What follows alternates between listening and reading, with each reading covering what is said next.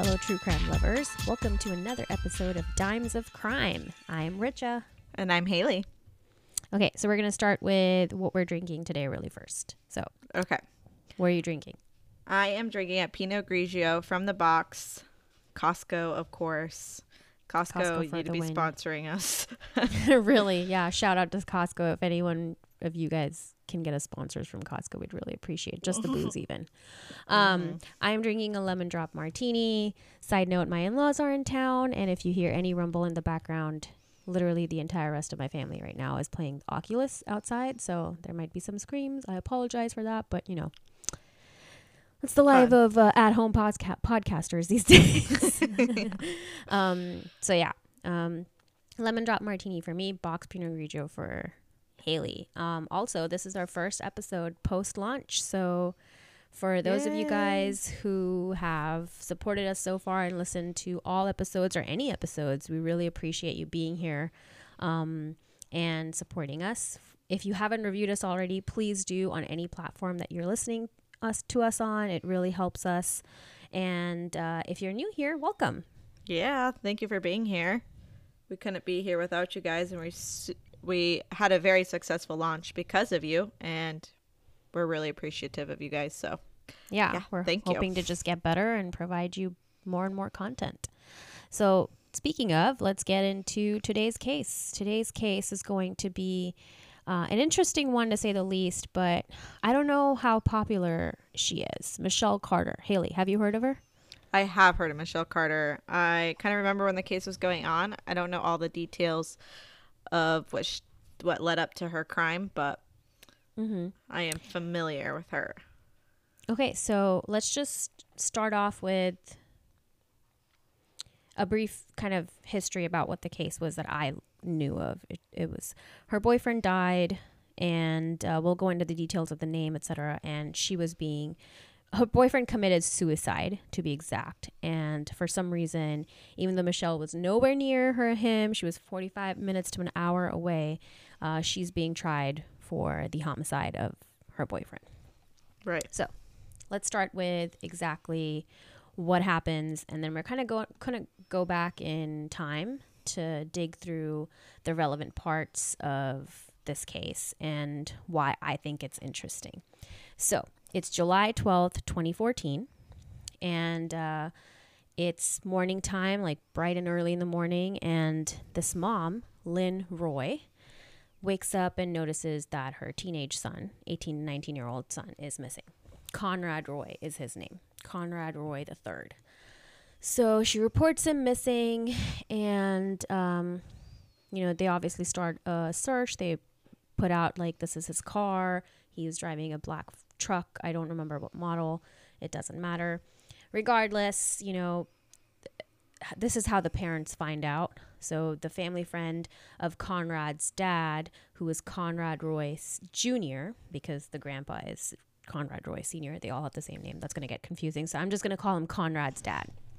So a family ran- friend of Conrad's dad calls Conrad Roy Jr. to tell them that his son, who's actually missing, was also Michelle's boyfriend. His truck was found in a Kmart parking lot, and it has caution tra- tape around it. So obviously, the dad gets in his car and drives straight to the scene.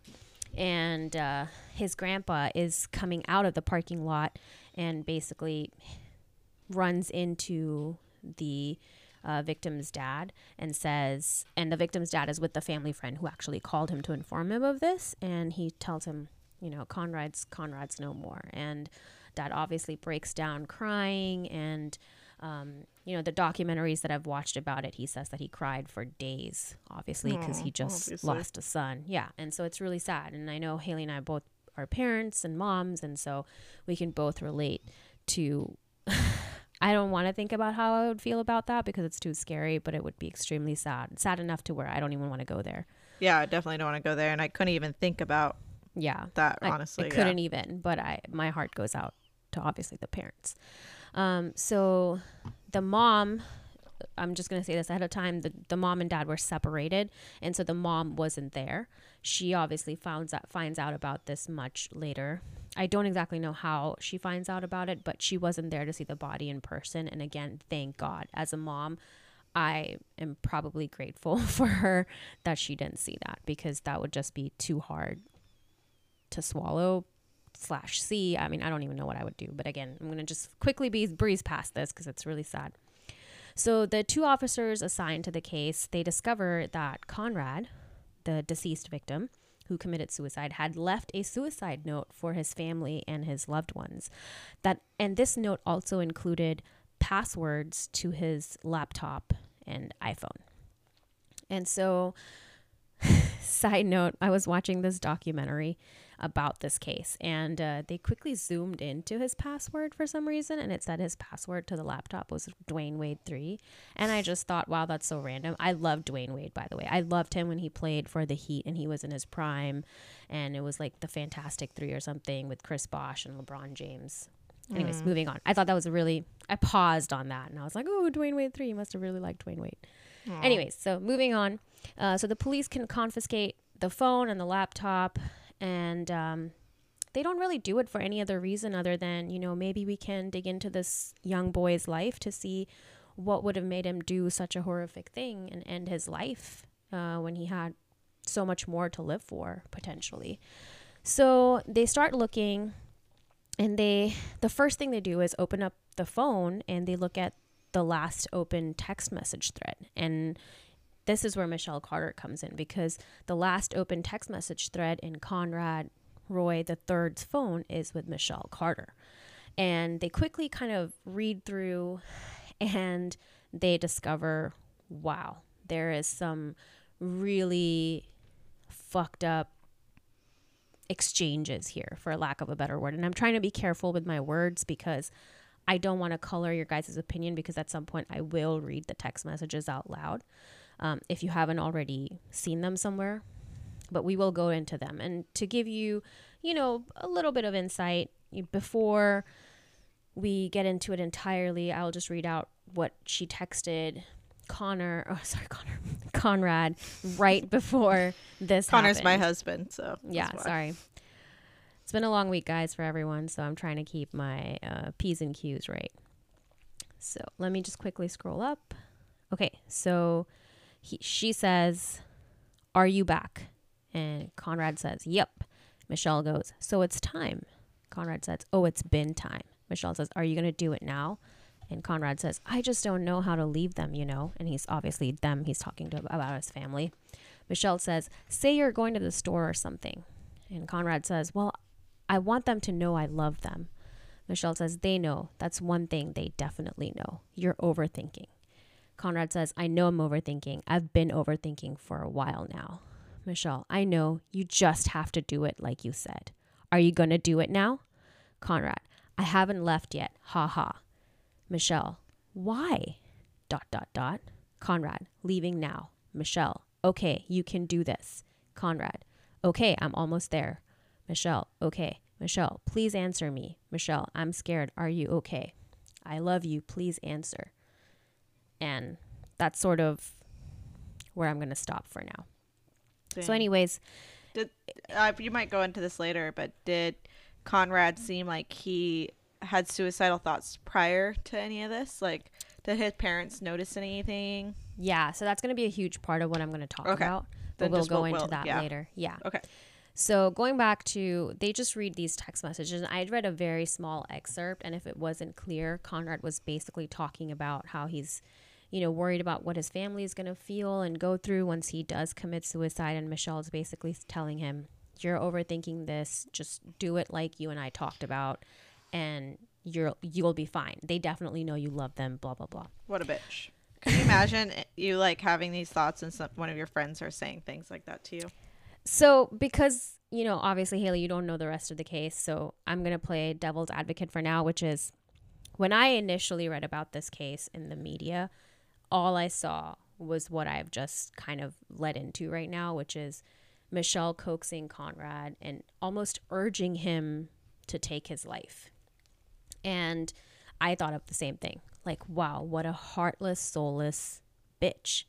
And I agree. I have had some hard days in my life. And to think that in those hard days, if someone would have kind of revert, re- regurgitated like my worst fears are correct, I probably would have been inclined to do whatever I was thinking. I don't know what that means, but yeah, it's rough. You know, I can't picture that. And I hope it doesn't happen to anyone else, but we will go to, into more detail. So, anyways, the police see these chicks' text exchanges and they immediately go, wow, there's something here.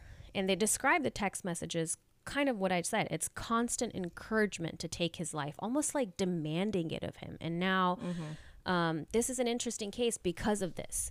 So, do her words alone make her guilty here? He is the one who went and, you know, and if it wasn't clear, the way he killed himself is he kind of blocked his exhaust pipe and then ran his engine and eventually died of carbon monoxide poisoning. Because if the fumes can't leave your car, eventually you will die. And if someone's seen House of Cards, one of the deaths is staged this way as a suicide.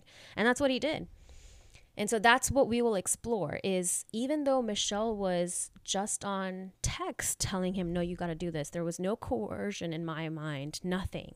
It was just, yeah, maybe it was an immoral text or something like that. But does that alone make her culp- culpable for his death?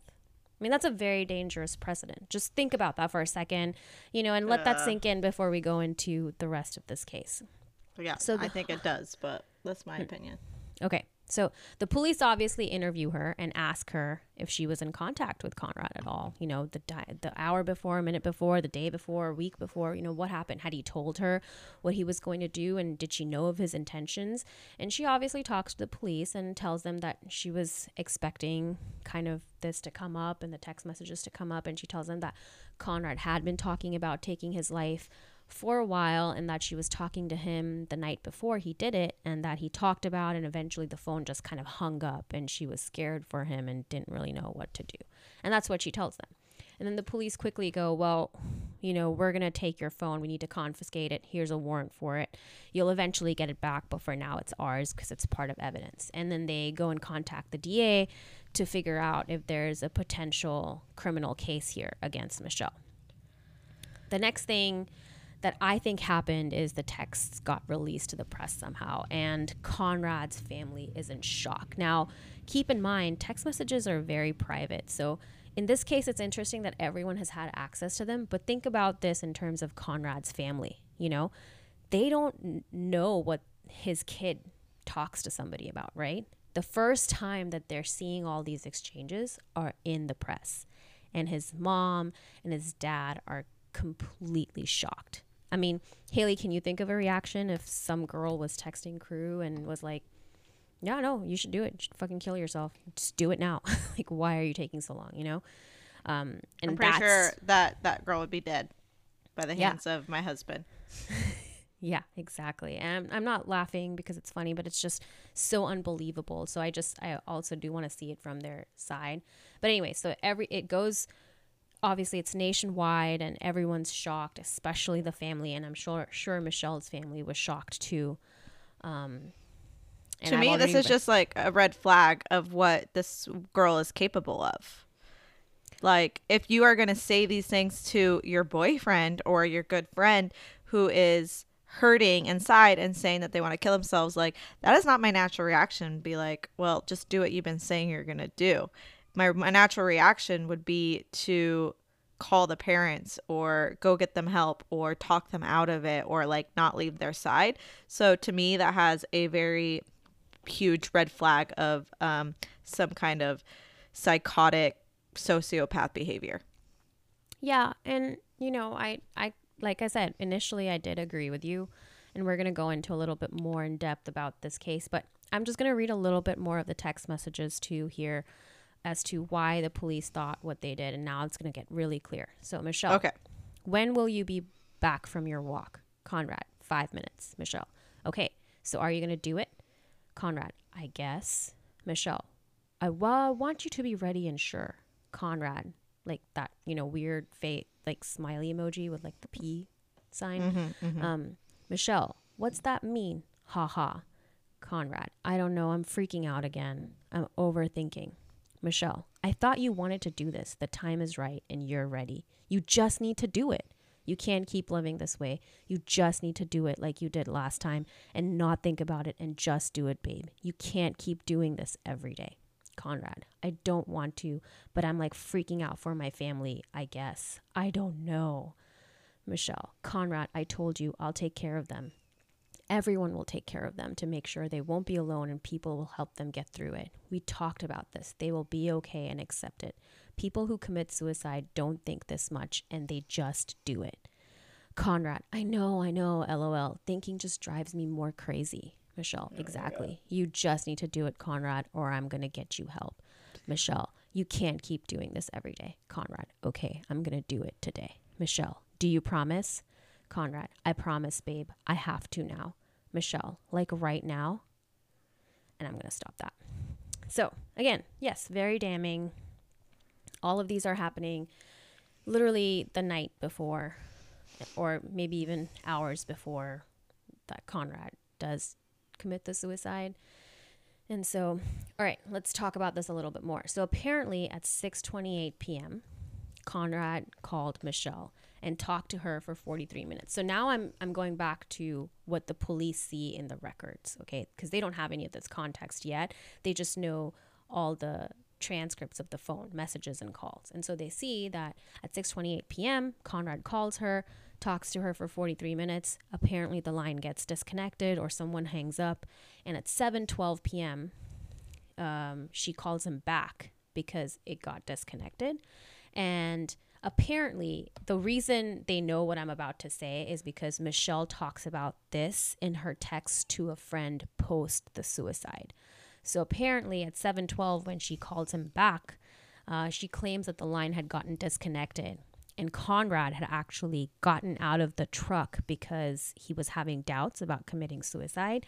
But she actually urges him to get back in, in, and I quote, "Just fucking get back in, and do it."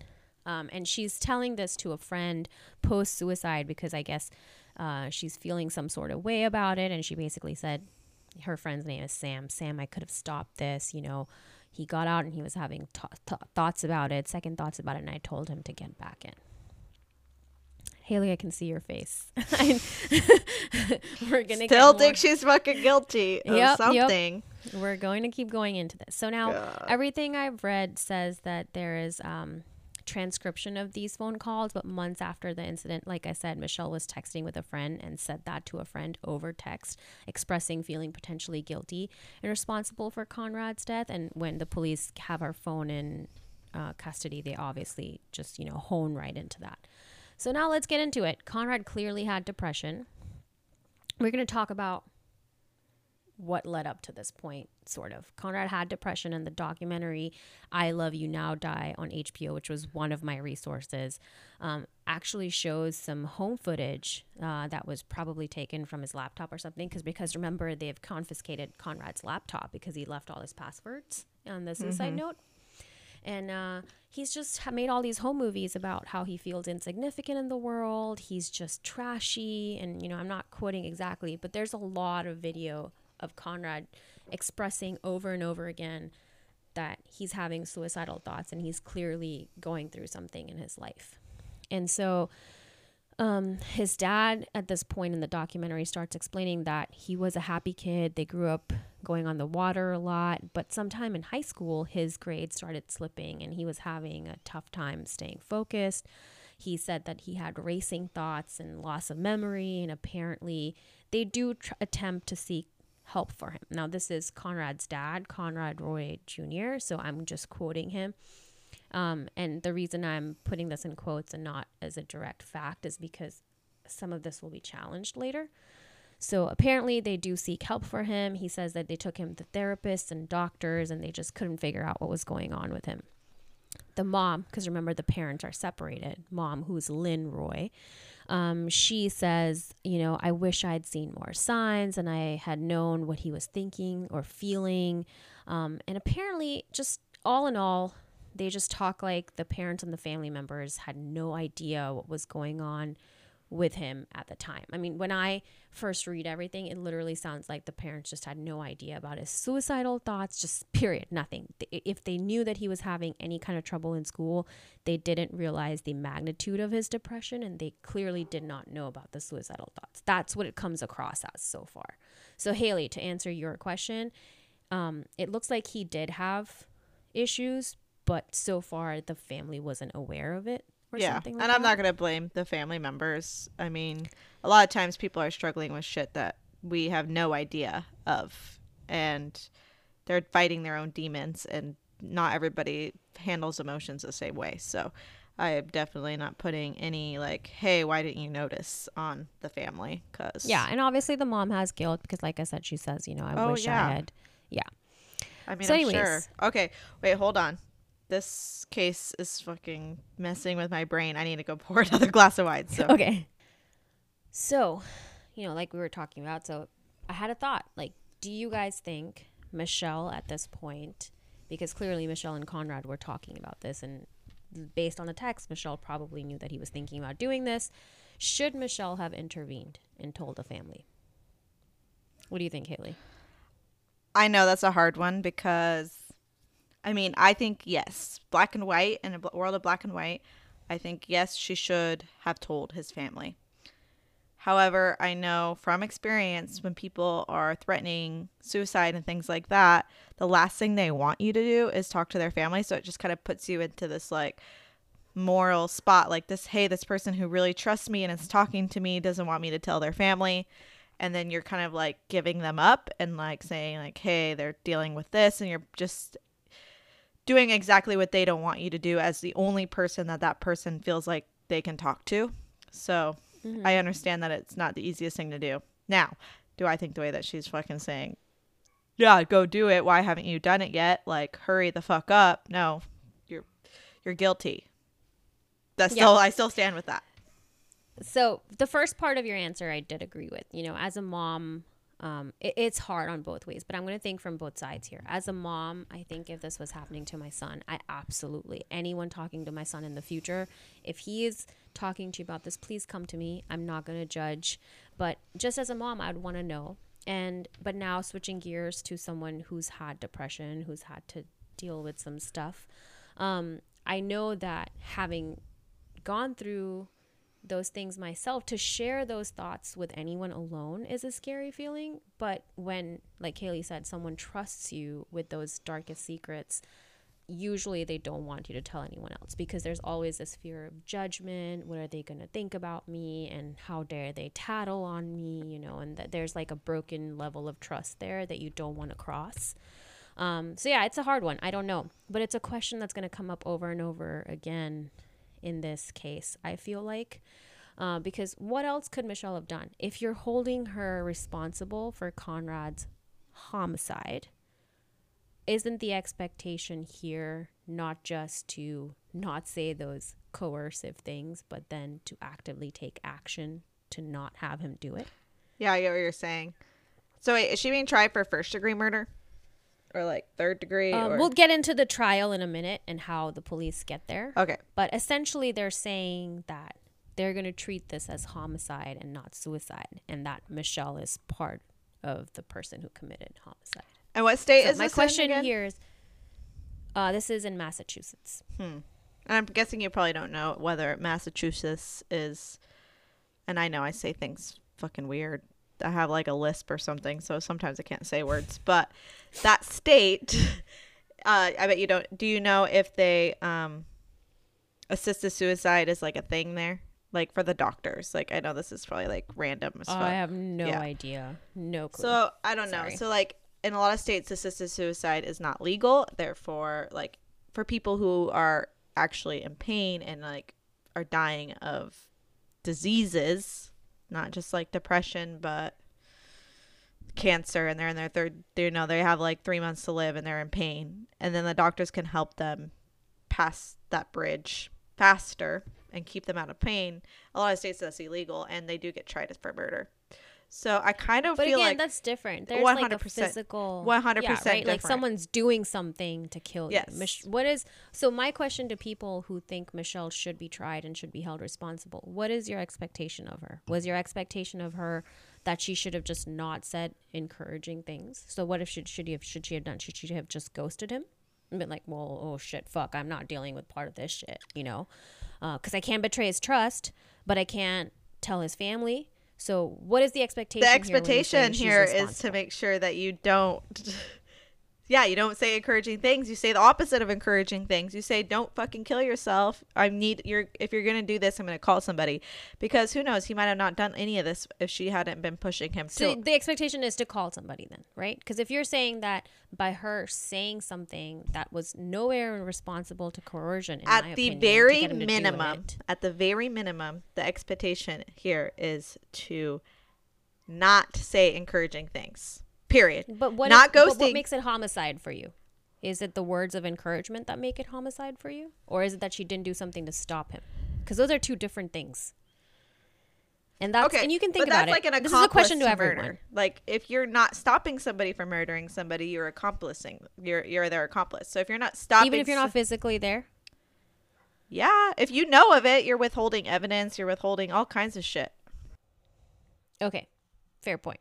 So we'll move on for you know we're gonna put a, put a pin on that for now. It's just a food for thought that I thought of while I was researching this case. You know, um, don't have to have answers. We may not even have answers at the end, but just something to think about. So moving on, I'm going to switch gears for a second, right? We're going to move on. We're going to put a pin in the case and what happened, and we're going to go into Michelle and Conrad's relationship for a little bit. So Michelle and Conrad met in Florida, Naples, Florida, to be exact, over summer break. Now remember, these are teenagers. Michelle is young. I mean, she's probably 14, 15, maybe 16 at the time Conrad commits suicide. Um, they met over summer break in 2012. So if Conrad is 18 in 2014 when he dies, he's probably 16 in 2012, which means Michelle is even younger, 14 or something, right, when she meets this guy over summer break. And I, I'm just giving you guys a timeline of how young these So she's are. 14 when they meet, and then how old is she when two years later. not stopping him two, from murder? two years later. She's still a teenager. So they were both staying with their grandparents in Naples. Uh, Conrad's aunt introduced um, Michelle to Conrad. And other than that, after summer break, they kind of just never hung out. So they instantly connect in Florida and they keep in touch, obviously exchange phone numbers. This is 2012, 2014, modern day. People have iPhones. A lot of the stuff is on the internet. And so other than that, they never hang out in person. They live about an hour away from each other in Massachusetts. Michelle lives in a small town called Plainville and Conrad lives in God, I have to remember how to say this word later. Ma- Matasopea? I have to Matasopita, something like that. In Mass- it's a small town in Massachusetts. English is your second language, and you speak it better than me. So. Uh, I'll, I'll get to it. I'll remember how to res- pronounce this later, but I'm so so sorry if I butchered it. The, pro- the point is they're both from small towns in Massachusetts, and they both live an hour away. So, for most part of their relationship, this is a long distance relationship, and only over text and calls for the most part. So it's a mo- they have never. Wait, you said they have met, they or meet they have in never met? Just in the beginning in 2012 over summer break in Naples, Florida, where they're both visiting their grandparents. And once they go away Okay. from summer break, they never see each other again, from what I can tell from the articles that I read. So it's kind of like a modern romance, romance, right? Because it's entirely all online after their initial meeting. Um, so that's why the mom, Lynn Roy, Conrad's mom, says she had no idea that her son even had a relationship because she never saw the girlfriend. She says she knew that Conrad was sort of texting with Michelle a lot, but other than that, she had no idea what they would text about, what the level of their intimacy was, nothing, right? So, but clearly they had developed an intimacy without physically being close. And it seems that that was a very toxic relationship, clearly, from the little text that we've read so far, for not just for Conrad, but potentially for both of them, right? We don't know what's driven Michelle to say things like that yet. Um, so, anyways, so now we're back to the case, and the state of Massachusetts has decided to pursue criminal charges against Michelle based on the evidence they've seen so far. Yay, Haily. you're winning so far. Your side is winning. Um, so not really side, but your opinion's winning so far. So her defense attorney. Yeah, I'm gonna say you playing devil's advocate is not making me like you uh, very yeah. much. I, I, gonna, I, I didn't. I didn't think that. You know, I don't think we've ever been on the opposite sides of a case yet. Um, this might be a first, but I have a feeling I'll change your mind when I get into the later details of this case. So, her defense uh. attorney and uh, what he's claiming here is again something I've hint at, hinted at before. I don't care how immoral or wrong she was saying something to him over text, but can her just saying something be allowed to be viewed as responsible for someone else's decision to take their own life? Is that a homicide or is what she was saying freedom of speech for Michelle Carter? There's no part here where Michelle is holding a gun to Conrad and saying, if you don't do it, I'll come and do it myself for you. Or if you don't do it, I'll fucking kill you. It doesn't matter. Okay, I know you don't believe in the Bible, but that's like basically what Lucifer. but take away the to... take away the moral part of this. Just looking at the law. Yeah. Okay. Just looking at the law and the facts, and no, she probably cannot be because it is freedom of speech, and nobody's stopping you from saying things. But there's the other part of that where you can't threaten somebody's life and you can't say like I'm gonna kill you or I'm gonna hurt you, and that's basically what she's doing with her words. Is mm, she saying? She didn't say that though. No. So if you literally look at it, she didn't say that. Again, I know I'm playing yeah, devil's just, advocate, but she doesn't say that. There's no imminent threat to Conrad if he just decides to not get get back in the truck, right? So again, I just need to bring the box wine over here because I Haily's losing her mind. Having a very hard Haily's time about with this. To, like if Haily was in front of me, I think she would have reached out and strangled me because I feel like I can like yeah. feel the frustration building up. And it was like, Richa, just fucking see my side already, okay? Uh, all right, so again, the defense attorney so far is going to argue freedom of speech. That there was there's no precedent in Massachusetts here that shows that words alone are can be responsible here for the murder. And it's not a murder, it's a suicide. It's not a homicide. This is a suicide case, it's not a homicide case. So he's questioning the entire case that the prosecution has brought here alone. and if I was a lawyer, I'd do the same yep. thing, probably. And so the judge argues, you know, that there is a case for involuntary manslaughter. Haily, clap for yourself.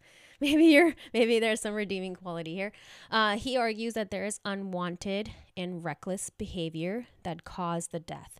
Um, Conrad may have prepared and committed the suicide himself, uh, and there was no physical intervention by Michelle. However, her actions were immoral and she didn't do anything to prevent it which is why the judge says, I'm going to go ahead with the trial. So, again, food for thought here for quick second. It doesn't matter how much, per, how persistent she was, how cruel she you think she was being, how immoral her conduct was. Her speech alone was being taken here as a way to cause, to say that this death was in some way caused by her. Now, I think, again, I agree, she acted very insensitive to say the least, but this is a dangerous precedent to then set for depending on which way the case rules which if you guys have already googled then you know but Haily probably doesn't know so yeah, i'm tell go me. ahead and not tell oh, her for now. you're not going to tell me. Oh no. So this case i think had a very dangerous pre- precedent on how free speech was going to be treated. And to me it's an even further implication on how mental health situations are talked about. It's very hard, like Haily, you said, for people to trust people with their darkest thoughts.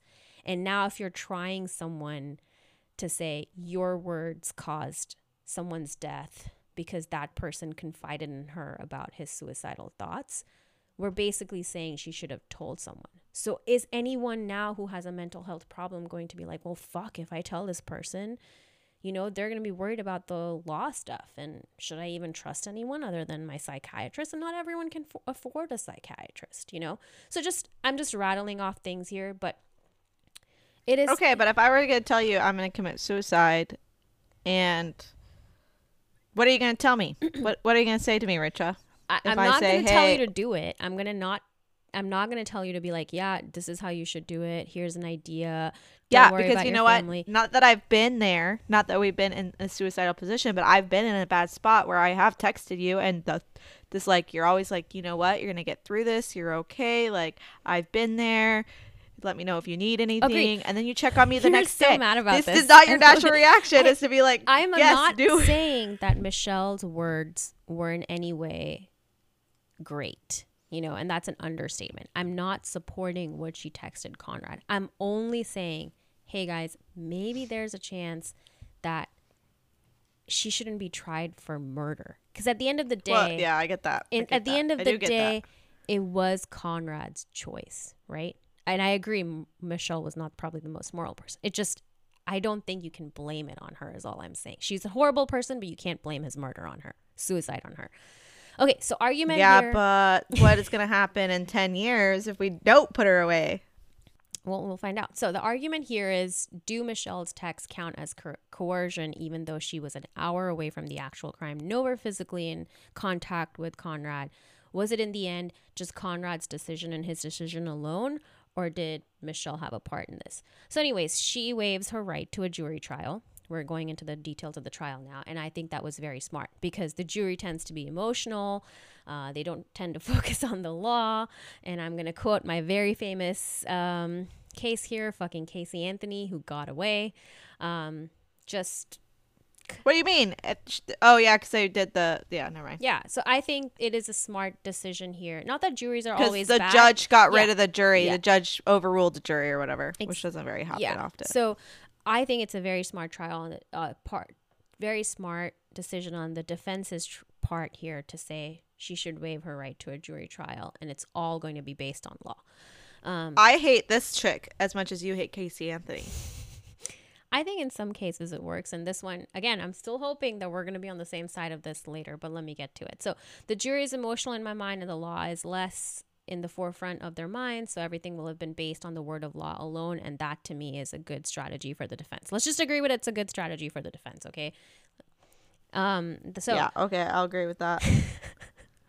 Haily is so frustrated with me, guys. You can't if you can't see her face, she's rolling her eyes nonstop. I've never seen her this frustrated with me, so this is like getting on her nerves. Okay, so we're gonna take another step back, and like I said, we're gonna be going back and forth a lot. Now I'm gonna provide input into Michelle's life, right? So Michelle was from a small town. This is also kind of what the prosecution is stating their case is going to be. Uh, so Michelle is from a small town, Plainville, Massachusetts. She was a really good student. She was caring young woman. Everyone described her as always wanting to be helpful to all the people. Um, and all in all, just a great girl. Okay. But the prosecution says that this is where her actions kind of turned sketch. On the morning where uh, Conrad's mom and sister realize that Conrad's missing, Remember, Michelle's been texting Conrad all along, right? Up to the point of Michelle sends a text to Conrad's sister asking her if she knew where Carter, uh, Con- Conrad was. And she never tells them that she was talking to him. Kind of sketch. I'm going to agree with you on this, Haily. So far, that's sketch. So on July 12, 2014, which is when Conrad committed suicide, she texts the sister again, telling her if there is anything they need and that she would really like to help her family get through this difficult time. Um, she also eventually asks for part of his ashes, which is really weird. And at some point, the prosecution does ask Conrad's sister in the court, like, did you think that was weird? And obviously, his sister says, yeah, I thought that was really bizarre and awkward. Um, so she's using ashes like a trophy? That's what I thought or- initially. Yeah, it's just okay. weird. Haily's. I mean, but I mean, so okay. Frustrated. Besides the point of that, like, if she didn't do these things and she was just asking for his ashes, I would just think that she just wanted a part of him, mm-hmm. not in a trophy way. Yeah. So there are in, alternative like, theories. But in this case, I think she wants to keep him as a fucking trophy. Mm. Yeah. Okay. I'm not gonna argue with I, you. I'm, I'm really curious if like a, at the end of this if she's gone to some therapists and therapists are like yeah this bitch is a uh, sociopath no that's not what happens i will tell you that now that's not what happens okay so more weird texts michelle texts conrad's mom and she says things like she tried her hardest and everyone tried their hardest to save conrad and the mom's just like what the fuck is she even talking about like save tried hardest at what? Like I didn't even know he was having these thoughts, you know. So, so weird text exchanges. Clearly, she's I don't think she's being fully forthcoming with the family, and that clearly is a little bit sketch. Uh, so what are we? What we're getting to here is that uh, prosecution's case here is that Michelle was thirsty for attention and that she did this and coerced, quote unquote, Conrad to do this to gain sympathy points. She wanted the attention as the girl who had just lost her boyfriend to suicide. Um, this was really sad. She's basically, I mean, just another side note, when I watched the documentary, she's basically sitting across in the courtroom from all these girls that were in her school or part of her team and prosecution brings them on the stand as witnesses. And she basically sits across from all of them as they all claim to be either her teammate classmate but not really friends. And i can see even in the documentary that she kind of just like makes this face and she's confused. And sometimes people forget she's still a teenager. Can you imagine going through just everything else. There's is, a reason she doesn't have any friends because nobody can trust this aside, bitch. everything else aside, you're a teenager who has just lost her boyfriend, again, planned or not, and you're sitting across from the courtroom being tried for his murder, and then all the people who you thought were friends are now bailing on you, and basically testifying against you. I think that that's a very lonely place to be and regardless of which side of this case you guys are on, I think there's some sort of empathy that goes out to her, right? Like she's basically alone, and that is a huge burden to bear at such a young age. I don't even think some people could take that on as adults, really. So I don't disagree with you on that. But I also think she's a sociopath, so I don't think she has any feelings. Okay, so then my next note's really gonna piss you off. So I say, Did you know I was gonna react this way when you? honestly, I didn't think up? about it. I just kind of took notes, and this is all, guys. You're seeing this up front. Like I did not plan for Haily to really hate this case this much or hate I put it in my notes as a case much. that I was gonna do, and I'm very curious on how I would have gone about this. But mm. like, I don't know if you knew that I was going to. No, I did not. I did not, because we've never been on the opposite side. So I just thought you would. But you've also never researched this case as much as I have. That's so. true. I haven't. I yeah. have not.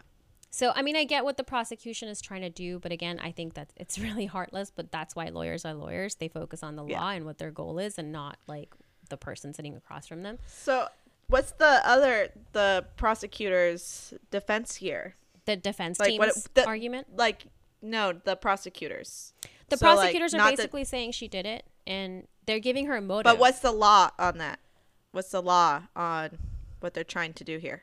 They're trying to so there's no precedent in Massachusetts for that, which is what defense was saying, right? Like there's no the the judge says I'm going to try this as involuntary manslaughter because um, he treats her call to Conrad telling him to get back in after he was having second thoughts as uh, involuntary manslaughter. And so they're arguing that. So now they're basically giving a motive and they're saying she needed Conrad to go through the suicide for her plan for attention to work. And now they're going to put all these people on the stand to claim why she wanted and craved this attention. And that's what I'm going to go into. So they basically show that none of her friends saw her as close. She was essentially lonely and was always wanting attention but never got it. And in order to gain these friendships, uh, she used Conrad's death as a way to get those sympathy points and potentially get close friends. And what I mean by that is they constantly bring these girls up on the stand who say they wouldn't give her the time of the day before, like they didn't really hang out with her outside of school. But once she starts talking to them about, hey, my boyfriend is missing, and oh my God, I think he killed himself, all these people sort of flock to her um, mm-hmm. and give her support. people, yeah, people love drama. They like to be in the middle of shit no, they're just being nice. They're like, "Oh my god, this is a really tough thing. You've lost your boyfriend. Let me be around you." You know, she she starts asking them to hang out. Like, "Hey, can we hang out to just take my mind off of it?" And these friends who didn't hang out with her before, supposedly, they start hanging out with her. And so the the prosecution's case here but is that that's s- why she did it. She wanted to gain these friendships, and that's how she gained these friendships. Yeah. So what the prosecution is saying is that that's premeditated. Yes. To convince him to kill himself so that she can gain friendship. That's the motive here. Mm-hmm. And that's what the prosecution saying yes. is the motive. So they here. start off by calling these girls on the witness stand and basically saying that that they only got close to her after they learned of Conrad's death, and that she basically does a dry run of this plan two nights before Conrad actually killed himself. She texts her friends that he's missing while also texting Conrad at the very same time simultaneously that he needed to buy, you know, the gas to put in his car and how to block his exhaust pipe. Like he's helping she's helping Conrad plan the suicide at the same time she's texting her friends that he's missing. Um, again, sketch. She starts getting attention that she wanted in this dry run that prosecution is calling it, but apparently Conrad bails on the suicide attempt. Uh, but now, according to the prosecution, she knows that she can get the attention that she wants as long as Conrad kills himself, right? So she knows that she needs to make this happen in order to gain these friends, and that's their case. So on either side of this, whether this is really her motive, then like to be 14 years old or she 14 or 16 16 now 16 17 16 years old and to do this like that's crazy like not just like you're crazy yes. for doing this but to think that far ahead and these are the motives that you're gonna getting like we've yes. we both have been 16 years old do you think that shit no i've never thought no i've never that intricate about anything i never really thought about anything intricate like that like no. my things were like going to school and like partying and prom. So are you saying that you believe the prosecution's case or not? I'm saying in either defense, like if this is really her motive, like that's kind of crazy that she did think all those things.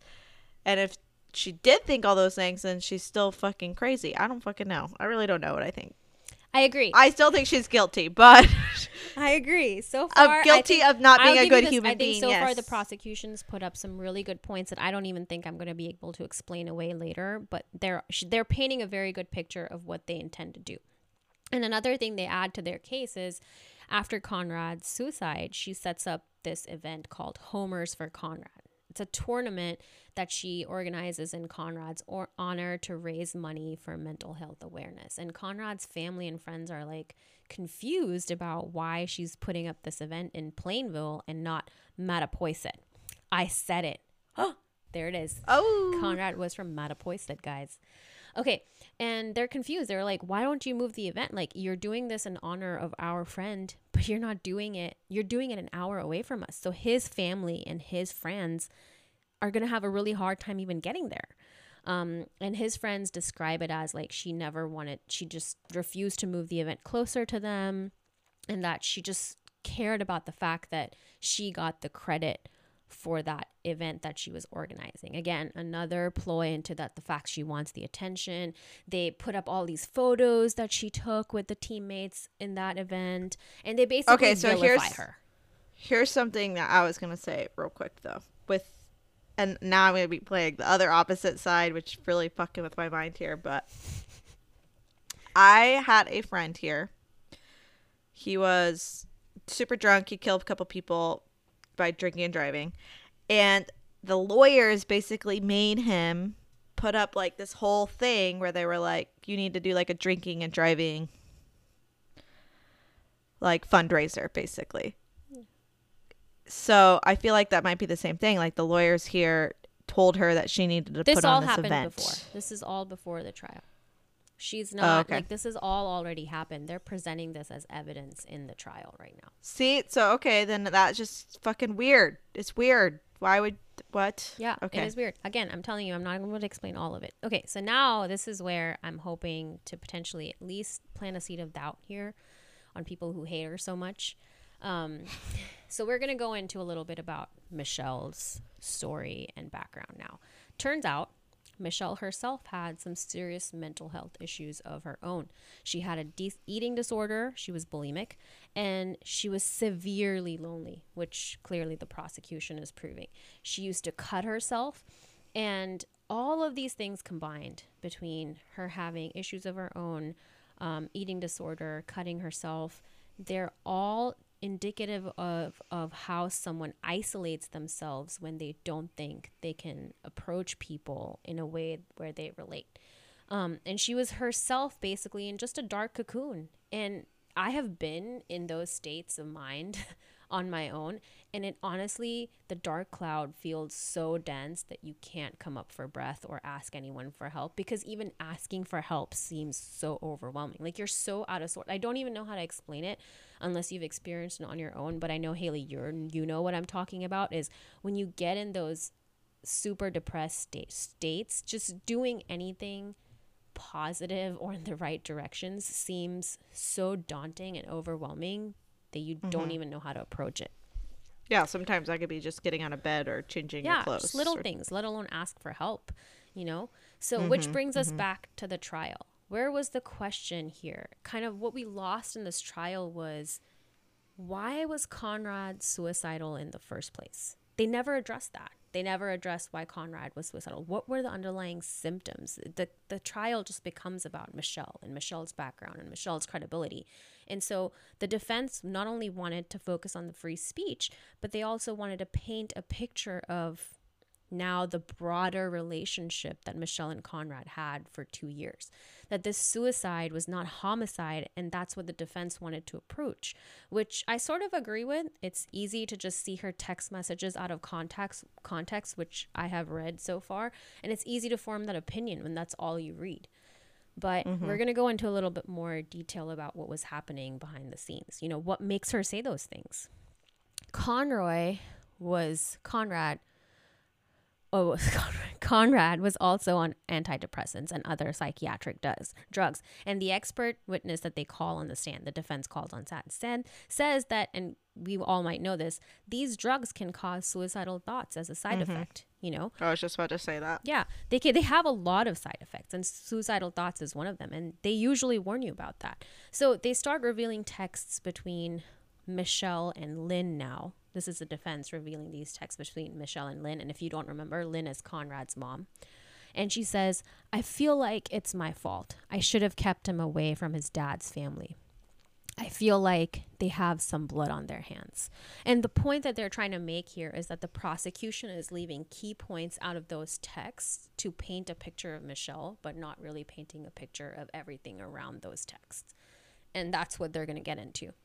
So wait, she's the mom said that she should have kept them out of the dad's Michelle family. Says, "Yep, I feel like it's my fault. I should have kept him away from his dad's family. I feel like they have some blood on their hands." Regardless of what she said, she claims in the very first time that I read an interview about her that she had no idea what Conrad was going through.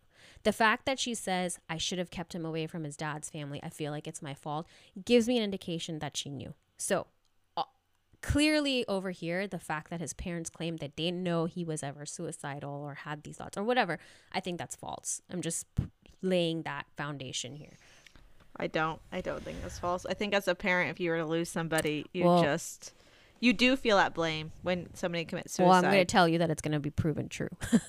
so, what the expert testimony then re- tells us even further is that Conrad was reacting to an angry and unhappy father. It turns out that his mom and dad were going through a very ugly separation slash divorce.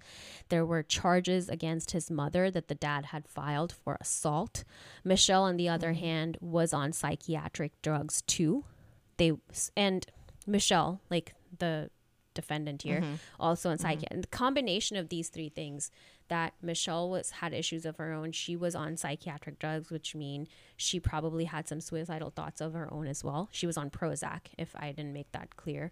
Um, and they weren't really star-crossed lovers. The expert testimony says that they were on, they were basically drug crossed lovers. That this was a very toxic relationship of two teens, mm-hmm. disturbed teens who had no idea how to get out of this hellhole. Um, to get into a little bit more detail, he further says that she was on Prozac from a very early age, and the fact that she was bulimic only made her more dependent on that drug and it took a stronger grasp on her. And that studies much later showed that kids that young should have never been prescribed Prozac at all.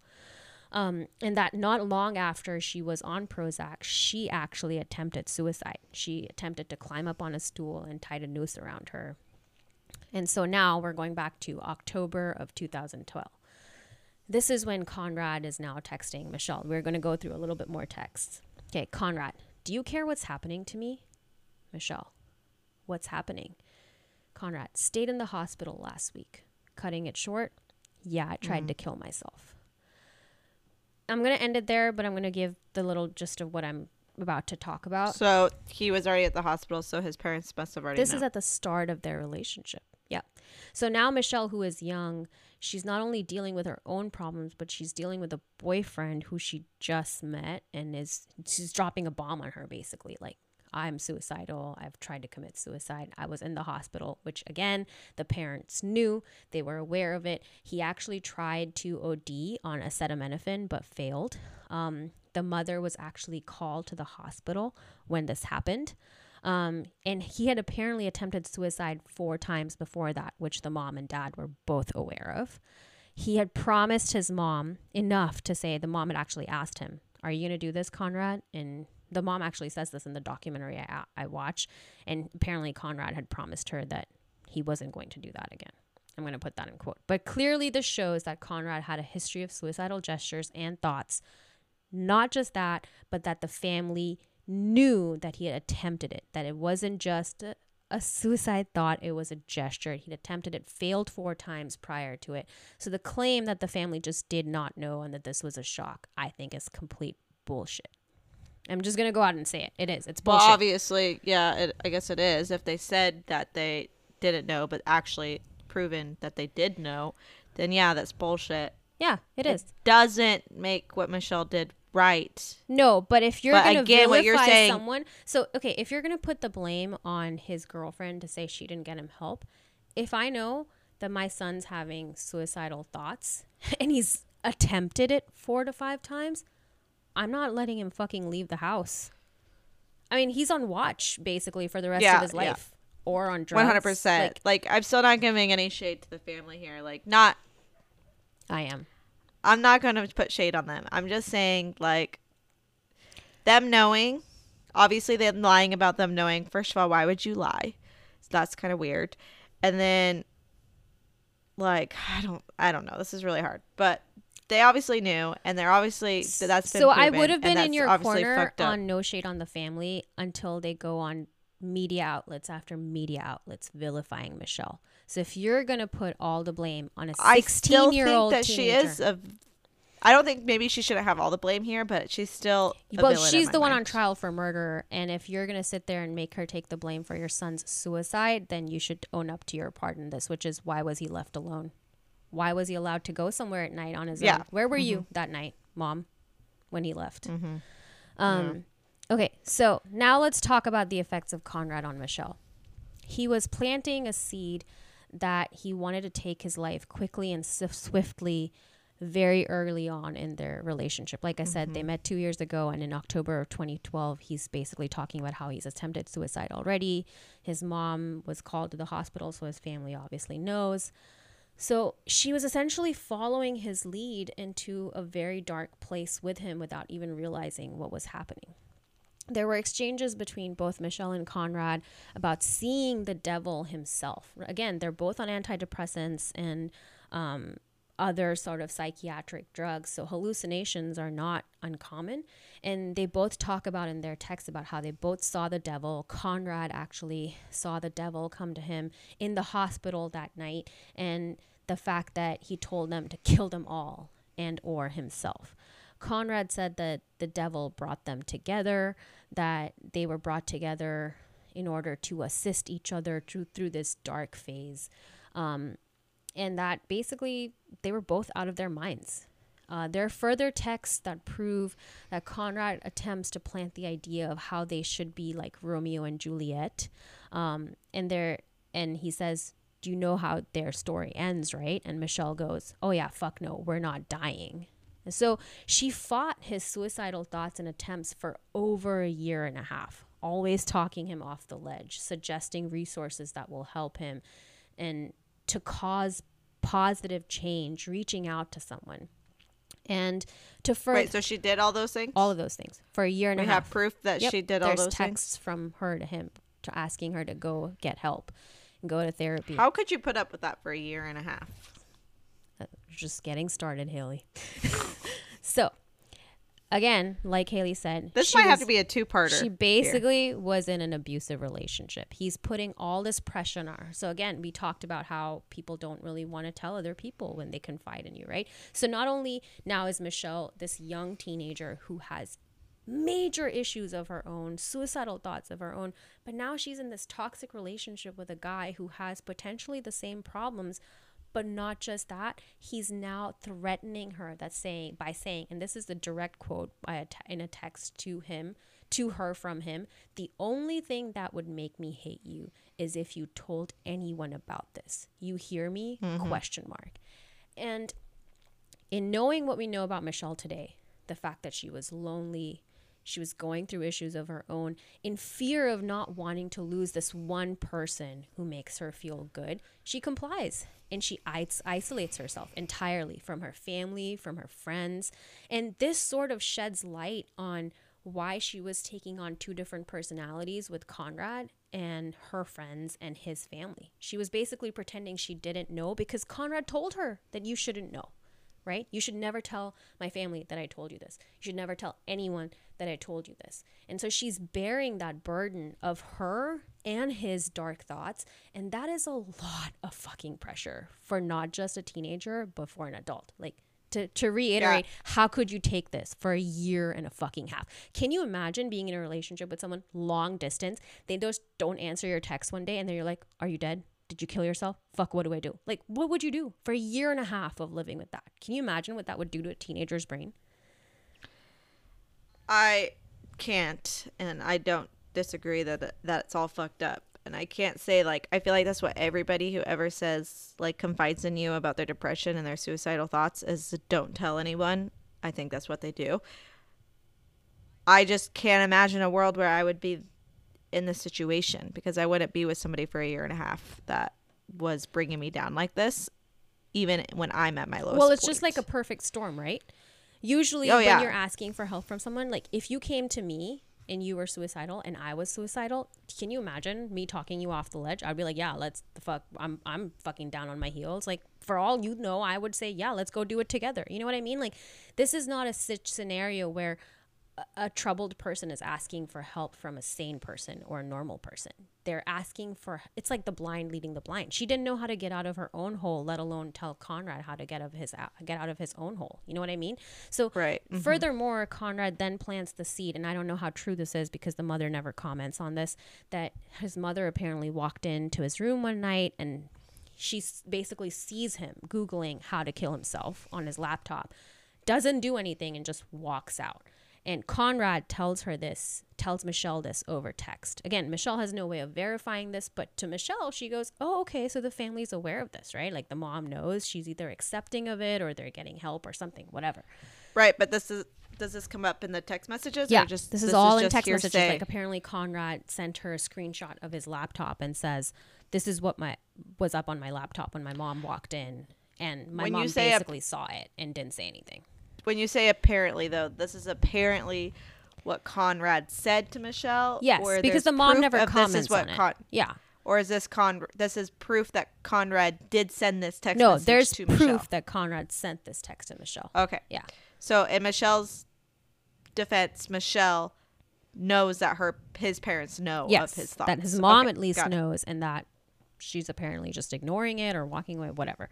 Um, so he just says that she just take this as okay her family his family must be on board. So after all this fighting conrad's um, dark thoughts and bearing conrad's burden she basically is finally on board with conrad's plan because she thinks that helping conrad plan this suicide is the only way he's going to be happy. And then some one of the texts Conrad actually tells her, you know, this is going to be sad or something like that, but no one can help me. I need to kill myself and that's just the way it needs to be. I just need to not be such so weak and sensitive and just go ahead and fucking do it and not overthink it. These are some of his words. I'm paraphrasing, but that's essentially what he says. And mm-hmm eventually she just gives in. She's like, I've been fighting this for so long. Nothing's helping. Your family clearly knows about this. And I guess the only way that I can see you happy is if you die. And so she eventually says something like, you know, I just, you know, I just want you to die because not because I want you to be pain because I think you'll be protected in heaven and you'll just be happy. And I want you to be happy just so so happy. And in her mind based on expert testimony she's finally found a he- way to help Conrad and not just crumble under her own and his pain and so now after 2 years of fighting this she's basically saying fine okay you know you clearly haven't had the strength to go through with this, but you want to go through with this. So, here, let me help you plan it and not just plan it, but make sure you go through with it because this is what you want. You're telling me that this is how you're going to be happy, right, Conrad? And Conrad says, yeah. So, Conrad was not just that, he was on and off extremely mean to her. Like, apparently, this also paints a picture of, again, being very lonely. Michelle thought that Conrad was her boyfriend, and Conrad sometimes just didn't see her that way. She would text him something like, Do you think we're going to get married? And he would say things like, What the fuck do you mean? And she would say, Well, why do you say that? And then he would just not answer or ghost her, or she he would call her a fucking asshole or a bitch. He was just extremely mean to her. She puts up with it. It's on and off. Essentially, it's a bizarre, toxic relationship where Michelle apparently sees Conrad as her boyfriend, but Conrad might not have reciprocated those feelings at all, really. So, long story short, the prosecution, after all of this documentation and evidence on both sides, sticks with their story on the fact that she did it for attention, and the defense argues that she didn't. And now they've shown proof that Conrad basically was abusing her and she basically succumbed to all this pressure. They call it in um, involuntary drunkenness or something. I forget what the defense calls this, but they basically say she knew what she was doing, but she was in this trance where she didn't quite connect those to the consequences. It's not insanity, but somewhat mm. some somewhat. So. Well, actually, you know that makes sense, I guess. Like if somebody was uh, emotionally and physically abusing you over and over and over and over again, obviously he wasn't physically abusing her because they don't live close again. But again, she's 16 years old. She's probably madly in love. Like I thought I was in love at 16. It's a love like it's a sick dawn puppy love that you don't really understand, right? Yeah, I mean, she talks about naming a potential son in the future after him once he's yeah. dead. And Conrad tells her to do it too. And Conrad says, you know, I hope you teach the son about tugboats because he loved really, really loved tugboats. Like he constantly hinted at killing himself. And so I no. think that this was a troubled I feel like teenager. what I was saying is I do feel like even as an adult though, if you're in an abusive relationship, I feel like saying just go fucking die or go kill yourself like wouldn't it be something uncommon. I mean, at some point, mm. I'm just gonna be like, well, fuck it. Like a year and a half later, I can't do this anymore, guys. Like, how can I make you happy? I love you so much. Tell me how I can make you happy. And if this person continues to not reach out for help and continues to tell me I want to die, then I'm going to say, okay, I'm, then do it. You know what I mean? Like, I don't know what else. Yeah, no, I get, I get what you're saying. No, I totally get what you're saying. Like, I've had friends and exes where they like, I'm going to kill myself if you leave. And I'm just like, no, you're not. But I'm still leaving. Exactly. There's only a certain yeah. point, like, eventually and I'm not saying I would do this because again, this is such a weird case to even hypothesize about you being in a potential similar situation, but I'm only thinking of it as how hard this would be right now as an adult for me. That for a 16 year old who is on so much other, so many other drugs and has issues of her own, I don't think this is an unreasonable thing of Michelle to have done. Like she essentially just broke under all that pressure and was like this is how I can make you happy. I love you and I'm going to I'm going to support you all the way. And as far as I'm concerned, she keeps her promise. She never tells. It's only the texts that tell the story. And she continues to just I actually still think she looked at it like she helped Conrad and she truly believes that he's in heaven happy right now. Regardless, in June 2017, she's found guilty of involuntary manslaughter. The judge felt that Michelle asking Conrad to get back into the car amounted to reckless conduct. He also brought attention to the fact that Michelle knew Conrad was in trouble, but she never called for help, and that's sort of the final nail in her coffin. Uh, Michelle was sentenced to a two and a half year term in, that included a 15 year month stint in jail and the rest suspended. I believe that means she can serve that at home, like in on parole or something. Um, and then the judge allowed her to remain free while she appealed this two and a half year sentence. In 2019, Michelle's conviction is upheld. Her request for parole in September 2019 was denied. However, in January 2020, she was released on good behavior after serving about 12 months of that 15 month sentence. Michelle is now serving her five year probation out and she's not free, but she's on probation. Yeah. And that's how this case ends. And she was released on good behavior. So basically, I read all these articles where she was the model inmate. No problems. She, every inmate liked her. She got along with everyone. She was basically a model citizen inside the prison.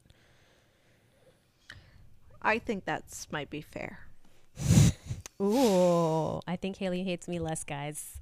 Anyways, that was our case. So yeah, well, I'm just saying I think that's a fair sentence. Oh, okay. Like I don't think you that's a was, fair sentence, but I think what you did was wrong. You only spent less than a year in jail or a year in jail, and now you got to be five year probation. What you did is wrong you help somebody kill themselves period. Oh, so, so we're still going to disagree on this then and you're going to hate me. Because i don't think she i don't think she's culpable here. And the more and more that i watch the documentaries again and again and again i only saw a troubled teen who was in an abusive relationship with an abuser and succumbed to what he was telling her to do. And i think that further punishing her set a very dangerous precedent, not only for free speech, but for other mental health issues and trust around them. So that's how I saw this. I saw mm-hmm. this as very different, uh, other than fair. yeah. I, I mean, I get what you're saying, but I do, I think it's a fair sentence. She didn't spend 25 years, which is life in prison for a murder. She basically I can argue uh, reckless. Uh, I can argue whatever the equi- equivalent of negligence is on the parents' part. I mean, he was an 18 year old adult, but what the fuck, man? Where are you? He's under your care right now and suicidal. Yeah, that's true. I mean, Isn't that negligence? so where's yeah. their part in this? Like this poor teenager who didn't ask and they're both, And at the end of the day, they're both people's children, and we as parents, like either of these could be our children. So it's kind of crazy, but I don't know. You don't tell somebody that is suicidal to go do it. You don't tell them to get back in the car. You just don't do those things, whether it's against the law or not. Yeah, so but as far as like morally, it's fucking wrong what she did. Whether you're being morally in a vacuum, abused. it's wrong. But when you put everything in context, I think, like I said, I think she just kind of broke, which I think even an adult twice her age would have broken much earlier than she did. So it's it's it's a miracle that she even lasted two years without saying, fine, go do it. I would have been in a relationship with someone, but I don't know. There's obviously two sides to the story, and that's guys, crazy. nothing is going to be solved. One. This is where we're going to end. If you have thoughts about this case, which side you're on, Haily and I are not on different sides usually, but and I'm not even call, going to call this different sides. We have different opinions. Haily might hate uh-huh. me for like two hours after this, but we'll deal with that. I don't hate you. I don't hate you. but I get what you're. I get your side. I that's what I'm like famous for. Is I understand both sides. Yeah. I do have my own opinions on it. Yeah, and so if you guys have, or you know, I know this has been a long episode. We might turn this into a two-parter. We'll figure it out later. But you know, if you have thoughts and comments on this, let us know. Uh, our email, IG, Facebook, all of this is available on. Um, our Facebook page, um, and our email is dimesofcrime at gmail.com. Uh, just let us know if you have any thoughts and reach out. And thank you for being here. Yeah. All right. We'll see you next week with a drink in hand. All right. Bye, guys.